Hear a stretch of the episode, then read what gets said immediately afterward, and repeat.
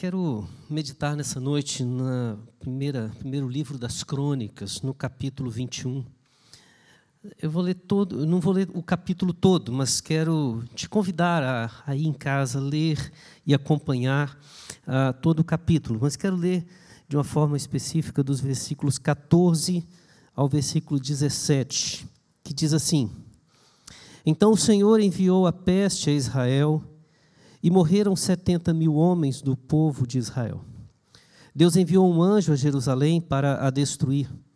Quando estava por destruí-la, o Senhor olhou, mudou de ideia quanto a este mal e disse ao anjo destruidor: Basta, retire a sua mão. O anjo do Senhor estava junto à ilha de Ornã, o Jebuseu. Davi ergueu os olhos e viu o anjo do Senhor que estava entre a terra e o céu, com a espada desembanhada na mão estendida contra Jerusalém. Então Davi e os anciãos, vestidos de pano de saco, se prostraram com o rosto em terra. E Davi falou para Deus: Por acaso não fui eu quem mandou contar o povo? Eu é que pequei e fiz este mal.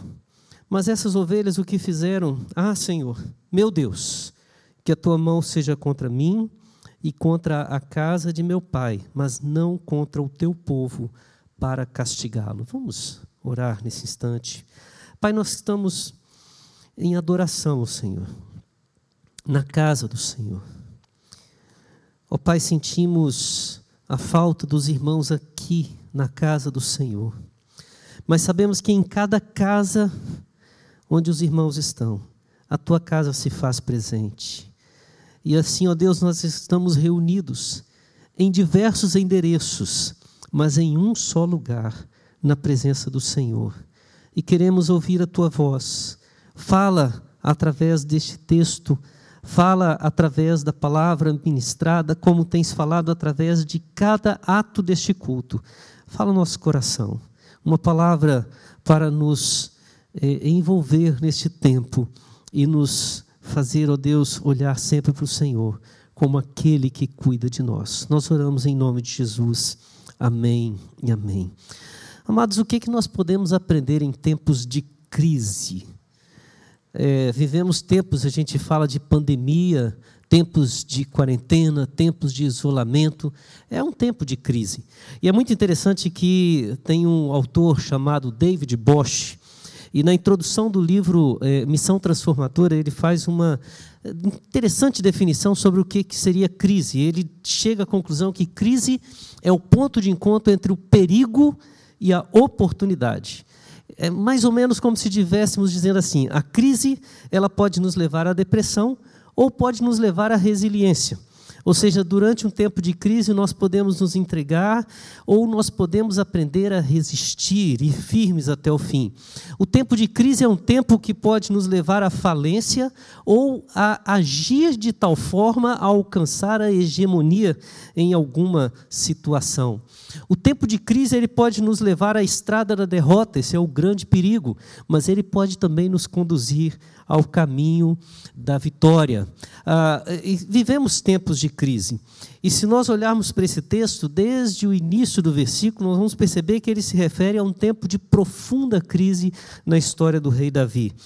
Depois dele ter consolidado todo o seu reino, de ter alcançado a paz, ter findado as guerras, e Satanás coloca no seu coração, o versículo 1 vai dizer: Então Satanás se levantou contra Israel e incitou Davi a levantar o censo de Israel. Ele queria contar o tamanho do seu povo. Veja bem, não há nenhum problema em se levantar um censo. A questão é qual é a motivação para isso? Os versículos 2 e 3 do capítulo 21 vão dizer: uh, Davi coloca, vão e levantem um censo de Israel, desde Berseba até Dan, e tragam-me a apuração para que eu saiba o seu número. Joabe, o capitão, seu comandante de guerra, diz que o Senhor, seu Deus, multiplique este povo cem vezes mais. No entanto, meu rei, Senhor, não são todos eles servos do meu Senhor, porque o meu Senhor quer isso por que trazer assim culpa sobre Israel? Observa a preocupação de Joabe, não é de saber o tamanho da nação de Israel, mas o que está no coração de Davi. Qual é a motivação? O rei Davi, ele deseja conhecer a extensão não do seu povo, mas do seu poder, da sua glória, da sua grandeza. Naquele momento ele está repleto de vaidade, querendo conhecer aquilo que ele conquistou. Observe que naquele momento Deus sai do trono e entra Davi. Davi se torna o rei soberano acima do soberano Senhor. Ele quer olhar, ele olha para aquele momento como se ele mesmo tivesse alcançado toda aquela glória. Mesmo sendo advertido por Joabe, Davi insiste e usa da sua autoridade como rei para colocar o seu plano em prática. É, mas Deus não se agrada do que o rei decidiu fazer e ele acaba castigando todo o povo de Israel por causa da postura de Davi. Diante disso, o texto continua, versículo 7, Deus se desagradou, castigou Israel. Então Davi se dirigiu a Deus dizendo: Cometi um grande pecado ao fazer tal coisa, mas agora peço-te que perdoes a iniquidade do teu servo, porque fiz uma grande loucura. Então Deus levanta um profeta chamado Gade. Esse profeta vai até Davi e diz que Deus apresenta três opções de castigo. Olha que situação inusitada. Uh, ele recebe recebe o profeta e o profeta ele diz para, uh, para Davi: O Senhor te deu três opções. Você escolhe o que que você quer que aconteça diante desse, eh, dessa sua atitude, diante da sua, do seu pecado. Você pode oferecer, eh, receber três anos de fome em todo o Israel. Você pode receber três meses nos quais os seus inimigos prevalecerão contra você e você fugirá deles ou três dias em que a peste assolará Israel. Na primeira opção, Davi percebe que o seu povo vai passar por um longo tempo de sofrimento. Na segunda opção, Davi vê que ele mesmo passará um longo tempo de sofrimento. Na terceira opção, ele entende que a terra de Israel a nação de Israel passará por uma breve, eh, um breve movimento, um breve sofrimento, ou seja, um longo tempo de três anos, um razoável tempo sobre si de três meses, ou um breve tempo de três dias, com uma peste, por que não dizer, aproveitando o nosso tempo, uma pandemia em toda a nação de Israel.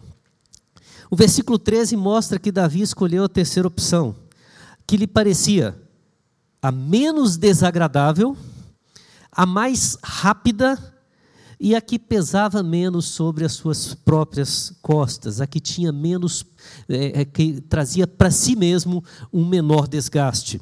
O problema é que neste rápido castigo, se nós continuamos vendo o texto, 70 mil homens de Israel perderam a vida e a dor foi tão grande que quando o anjo do Senhor está chegando para executar a sentença em Jerusalém, o próprio Senhor diz: basta. Ele para a peste. E nesse momento, enquanto ele interrompe a, a, a peste que estava chegando em Jerusalém, Davi põe a mão na consciência. Ele contempla o mundo espiritual. Ele vê o anjo do Senhor, e sempre que nós vemos essa expressão, o anjo do Senhor, no singular e com o, o, o anjo no, na letra maiúscula, normalmente está se referindo a uma cristofania. O que, que é cristofania? É uma aparição de Cristo, da segunda pessoa da Trindade, no Antigo Testamento. É como se ele tivesse sido enviado, o próprio Deus aparece e Davi o contempla, e nesse momento, Davi eh, prostra-se em terra junto com os anciãos e começa então a tomar uma mudança de postura, reconhecendo que era ele quem deveria estar sofrendo o peso dos seus erros e não o seu povo. Então ele pede a Deus que a sua mão pese sobre si e não sobre o seu povo. Irmãos, essa história vai terminar com uma adoração sendo feita na eira de Ornã um momento de culto, e é o que nós esperamos. Quando passar esse tempo, que a gente possa voltar a adorar ao Senhor na casa do Senhor e juntos, mas enquanto vivemos esse tempo de crise, algumas preciosas lições nós podemos aprender com o rei Davi. Primeira que nós poderíamos aprender é como caminhar em direção ao perigo durante o tempo de crise, ou melhor, talvez seria melhor dizer assim, como não caminhar em direção à crise. Queremos fugir desse período, desse perigo que existe no tempo de crise. Uh, Davi, ele, enquanto está caminhando para o perigo, ele cada vez mais afunda a si mesmo e ao seu povo em terríveis pecados e em terríveis consequências. Pelo menos, nós vamos ver aqui pelo menos cinco atitudes que Davi toma que enfatizam o perigo, enfatizam os problemas, enfatizam as dificuldades e que nós devemos fugir disso, tomar o cuidado de não fazer não tomar esses atos durante esse tempo de crise, principalmente ficando longo tempo em casa, quando a nossa mente muitas vezes eh, vagueia com tantas outras opções. Como é que nós podemos evitar o perigo durante o tempo de crise? O que, é que pode acontecer? Primeira, o primeiro conselho, a primeira lição que a gente precisa ter é que nós não devemos dar ouvidos aos conselhos que Satanás coloca no nosso coração. É, parece que Davi era um homem de guerra. Era um homem que estava muito acostumado à, à, vida agitada, à vida do soldado, a, ao, ao, ao, acampamento militar. E quando ele começa a ficar no palácio, usufruir daquele tempo, os seus momentos ah, pessoais parecem ser ah, terríveis para ele. E ele começa a ter ideias mirabolantes. Irmãos, nós nós temos que tomar muito cuidado com as ideias que temos, os pensamentos que temos, os desejos que temos no nosso coração.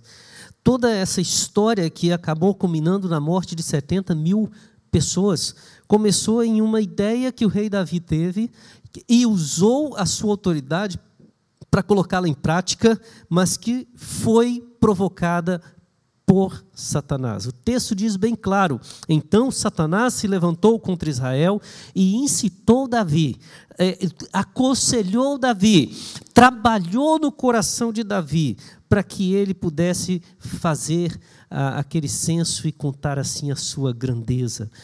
Às vezes nós temos muita facilidade de ouvir as coisas que chegam à nossa mente, ao nosso coração. O que a gente esquece é que o coração do homem é desesperadamente corrupto. E muitas vezes aquilo que pensamos, se não for bem sondado, se for bem avaliado, nós podemos acabar ah, levando a nossa vida, a nossa história por um caminho que não nos aproxima do trono e da vontade do Senhor. Precisamos sondar bem e tomar cuidado, principalmente por causa desse longo tempo que temos que ficar em casa, por causa de. Uh, muitas vezes não há ociosidade. Eu tenho percebido que nesse nosso tempo, ociosidade é o que menos falta. A gente está em casa e muitos que estão trabalhando em home office estão trabalhando quase que uh, o dobro do que trabalhavam antes. Mas muitas vezes queremos resolver as coisas sem ouvir os conselhos de Deus. E quando não ouvimos os conselhos do Senhor, podemos dar ouvidos ao que Satanás está colocando no nosso coração. Então tome cuidado, tome cuidado porque ele não quer nos levar às oportunidades que temos, mas aos perigos que estão na nossa caminhada. Uma outra lição que nós podemos aprender de como não caminhar para o perigo. Nós precisamos saber dar ouvidos aos conselhos daqueles que parecem discordar de nós.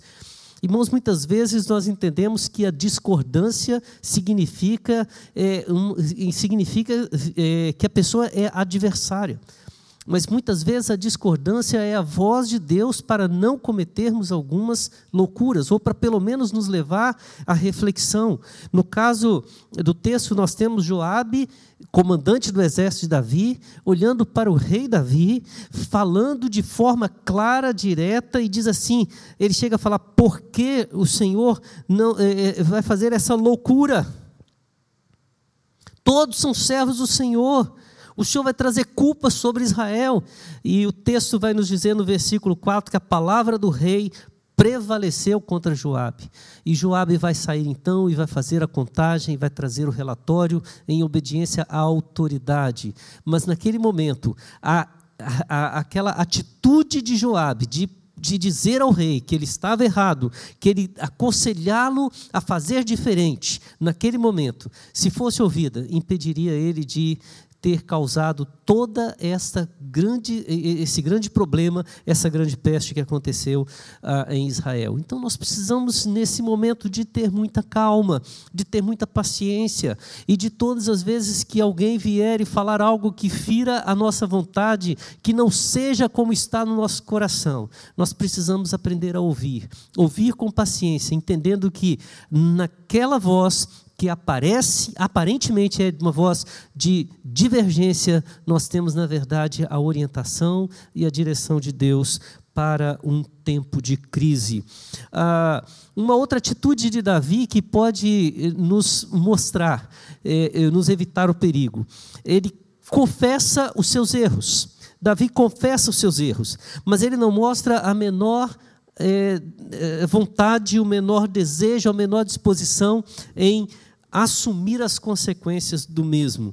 Aliás, o versículo uh, 7, 8 do texto lido diz que Davi fala: Cometi um grande pecado ao fazer tal coisa, mas agora peço-te que perdoes a iniquidade do teu servo, porque fiz uma grande loucura. É, ele parece confiar na graça de Deus, isso é ótimo, mas observe que a postura dele é: perdoe a iniquidade. Muitas vezes nós tratamos o perdão como se fosse algo banal. É mais ou menos assim: errei, peço perdão, recebo perdão, posso errar de novo. Essa atitude não significa a existência de um arrependimento. O perdão verdadeiro ele vem quando estamos verdadeiramente arrependidos e o arrependimento verdadeiro ele existe quando há uma disposição do nosso coração de reconhecermos as consequências dos erros que nós cometemos. Quando erramos, naturalmente consequências vêm e que essas consequências venham sobre nós. Isso é sinal de arrependimento. Confessar os erros, pedir perdão, sem fazer uma profunda reflexão daquilo que fizemos de errado, não gera nada mais do que um belo teatro, uma bela encenação, mas não gera transformação de vida. Leva-nos a enfrentar os perigos dos momentos de crise. Uma quarta atitude de Davi que pode nos mostrar ah, como evitarmos essa direção de caminho na crise para o perigo é não dar importância aos sofrimentos que causamos nos outros. Ah, Davi se levanta diante daquela proposta de Gade, eh, o vidente, o profeta, ele olha para Davi e diz: Olha, Deus te dá três oportunidades, três anos de fome, as pessoas vão sofrer, três, três meses de perseguição dos inimigos sobre você, você vai sofrer, três meses de peste sobre a terra. Ele olha e diz: Olha, que morram menos. Aliás, a palavra de Davi, ela é bem direta. Ele olha para ele e diz assim: Estou muito angustiado, no versículo 13. Porém, é preferível que eu caia nas mãos do Senhor, porque muitas são as suas misericórdias. Não quero cair nas mãos dos homens. Ele acredita firmemente que a graça de Deus impedirá ele de ter dor, de ter sofrimento, apesar da consequência, apesar do erro que ele cometeu.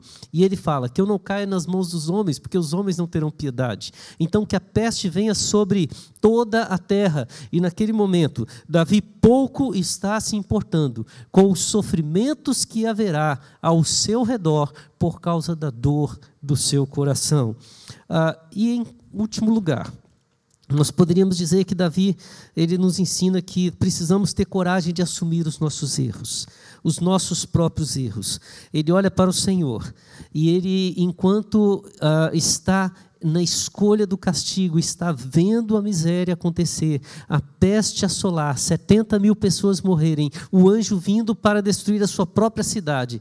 Davi, até aquele momento, ele acredita que o seu pecado, ele não precisa de uma ação pessoal, uma ação direta dele, um tratamento dele ou com ele.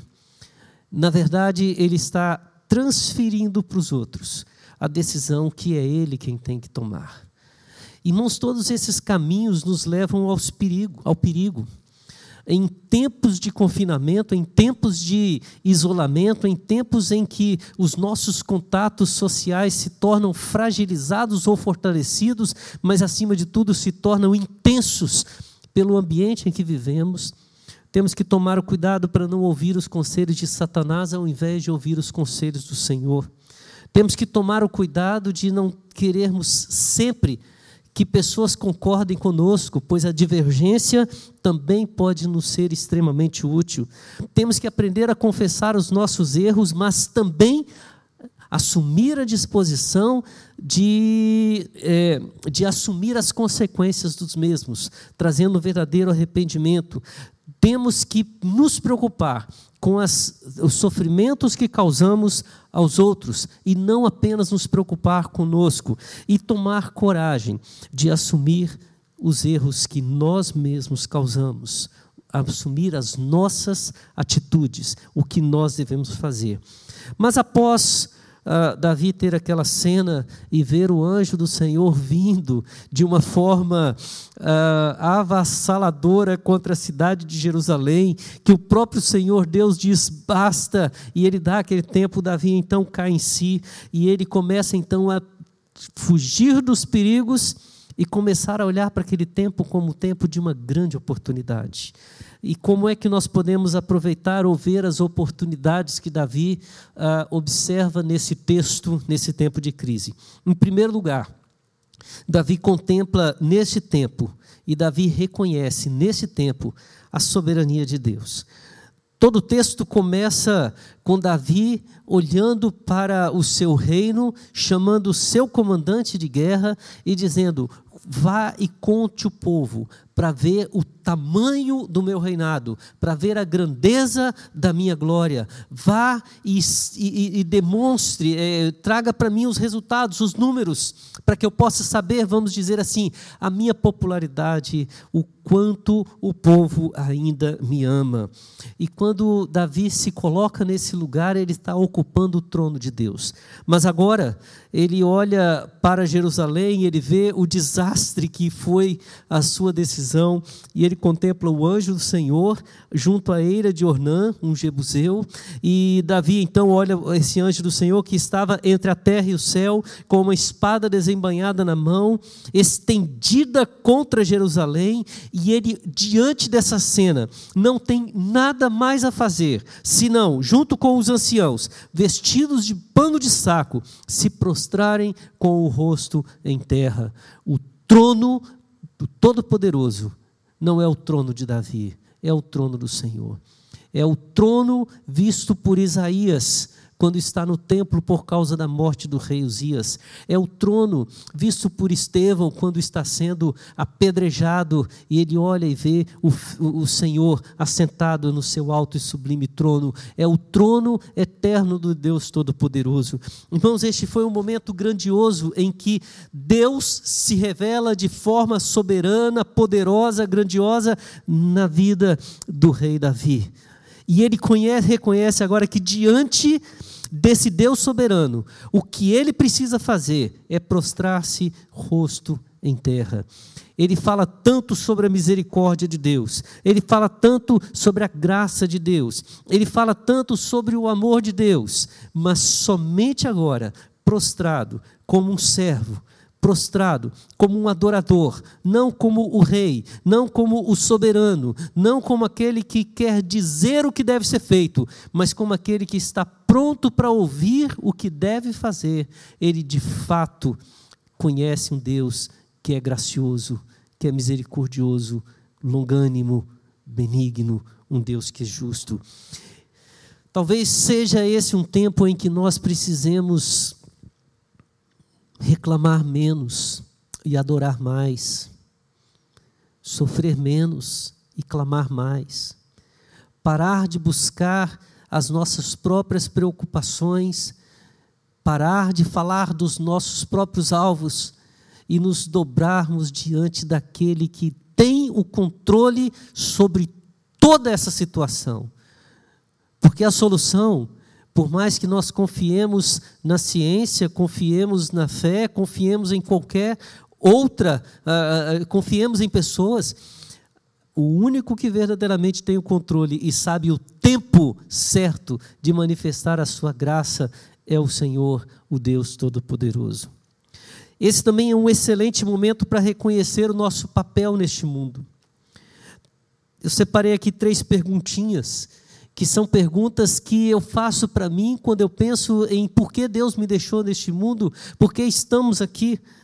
A primeira pergunta que eu faço é: diante da minha missão, quais são as minhas omissões, quais são as minhas culpas, quais são as minhas falhas? De que forma eu tenho contribuído para que tudo isso aconteça? De que forma eu tenho deixado de amenizar a dor do outro? Ou tenho sofrido demais com a dor que, na verdade, nem deveria ser chamada de minha dor? Será que passar por esse tempo todo de pandemia vai nos fazer mais conscientes do nosso papel neste mundo? Será que nós vamos entender melhor o que Deus está fazendo em nós, por nós, para fazer também através de nós? Davi, quando ele contempla o anjo do Senhor, ele se prostra em terra. A primeira coisa que ele percebe no versículo 17 é: que fui eu quem mandou contar o povo. Fui eu que pequei. A falha é minha. Está no meu coração. O que que este povo fez? Olha o que a palavra que Davi diz. Mas estas ovelhas, o que fizeram?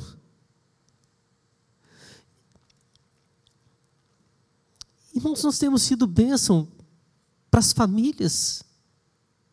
Nós temos sido bênção para os irmãos. Talvez esse tempo todo de pandemia tenha nos ensinado que, por mais poderosos que possamos achar que somos, basta um vírus invisível aos olhos nus para parar o mundo. Agora imagina o que Deus pode fazer se Ele decretar, desejar algo maior do que isso.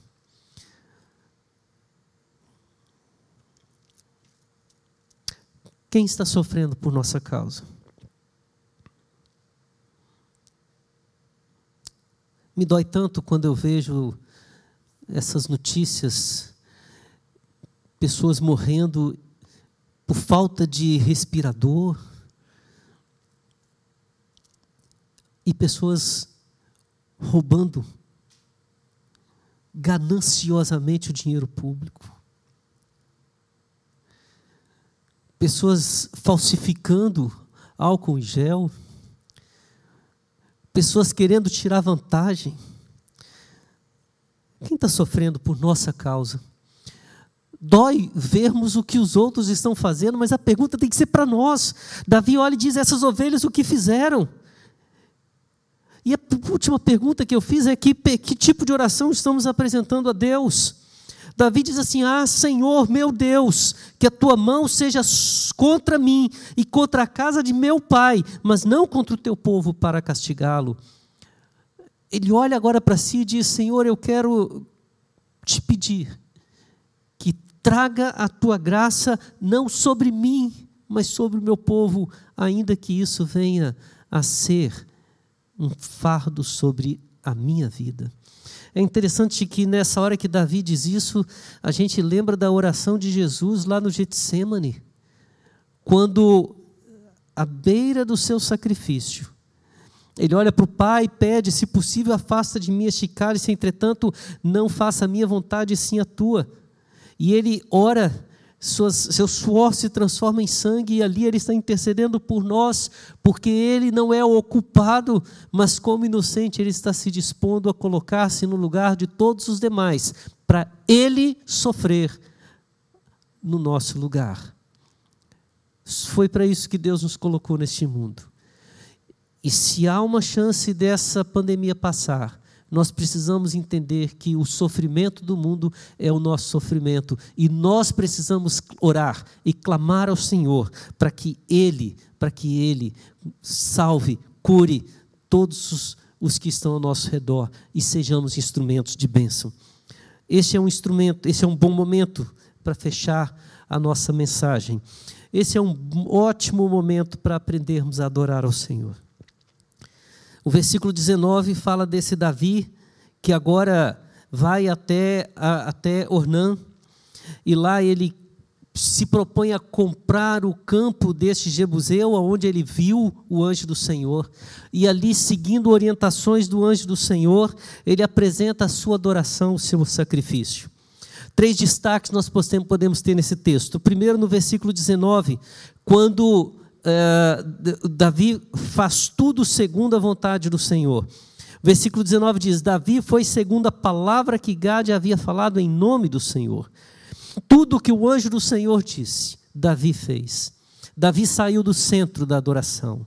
Agora é como Deus quer, não como eu quero. Davi deixou de fazer a sua vontade, o seu desejo, o seu querer, porque agora ele está submisso à vontade do Senhor. No versículo 24, nós temos uma, uma palavra interessante, muito importante, porque quando aquele Jebuseu chamado é, é, é, ele recebeu a presença de Davi, ele disse: Meu senhor, aqui está o campo, aqui está os, o gado, tudo que o senhor precisar é seu, é seu pode usar o que o Senhor quiser para fazer essa adoração. E Davi diz: Não, venda-me esse lugar pelo seu devido lugar, uh, pelo seu devido valor ah, e mesmo Ornã insistindo para ele, para que ele é, ficasse com tudo de graça, Davi diz no versículo 24: Não, eu vou comprar pelo seu inteiro valor, porque não tomarei o que é seu para dar ao Senhor, nem oferecerei holocausto que não me custe nada. Davi agora está consciente de que aquilo que ele vai oferecer ao Senhor tem que lhe ser custoso, tem que lhe ser, ah, ah, tem que ser algo que ele dê valor. Ele tem que sentir não o desejo do prejuízo, como muitos entendem. É, muitas vezes, quando vamos devolver o dízimo, dar uma oferta, nós achamos que estamos dando alguma coisa, perdendo alguma coisa. Davi está dizendo: não, não, se não houver um sentimento de que aquilo que eu estou oferecendo ao Senhor seja valioso para mim, não pode ser recebido como valioso para o Senhor. Aquilo que não me custa não serve para adorar ao Senhor. E no final, no versículo 30, nós temos uma palavra muito interessante quando diz que Davi, a arca do Senhor estava no alto de Gibeão, uh, e Davi não podia ir até lá para consultar ao Deus, porque ele estava com medo da espada do anjo do Senhor. Davi reconhece a santidade do Senhor. Ele sabe que com Deus a gente não brinca. Davi entende o que Moisés ouviu quando disse: Tira a sandália dos seus pés, porque o lugar em que você está é terra santa. Davi entendeu a palavra do Senhor quando ele se manifesta a Isaías. Isaías diz: Ai de mim, vou morrer, porque estou porque sou um homem de lábios impuros, habito no meio de um povo de impuros lábios, e os meus olhos viram o Senhor. Irmãos, nós podemos, nesse tempo de crise, caminhar para os perigos. O perigo de ouvir Satanás, de ouvir apenas aqueles que querem concordar conosco, de confessar os nossos erros, mas não assumir as consequências dos mesmos, de não dar importância aos sofrimentos dos outros, principalmente aqueles que nós causamos, e de não termos coragem de assumir nossos erros, nossas falhas essa crise pode nos levar a esses perigos. Mas a crise pode nos levar a grandes oportunidades. E talvez a maior oportunidade de todas é a oportunidade de conhecer um Deus soberano, que mesmo em meio ao caos, continua reinando, sendo soberano, sendo Senhor. O Deus que criou todo mundo que estava em caos e nos fez um paraíso, nos deu um paraíso do qual caímos, mas para nos direcionarmos à Nova Jerusalém. É um bom momento para reconhecermos que não estamos aqui por acaso, estamos aqui com um propósito. E mesmo no contexto de confinamento, de quarentena, Deus quer nos usar como agentes do seu mistério, embaixadores do reino de Deus no mundo. É um excelente momento para na nossa casa, para na nossa família, para nos momentos nossos de adoração online, até o dia que Deus nos colocar juntos novamente para nos alegrarmos em comunidade. É um tempo para adorarmos ao Senhor, adorarmos com o que temos de melhor, dar o tempo mais precioso, dar o momento mais agradável. E dizer: Senhor, tudo que tenho é para ti pois tu és santo, tu és santo, tu és santo. Deus enviou seu filho amado.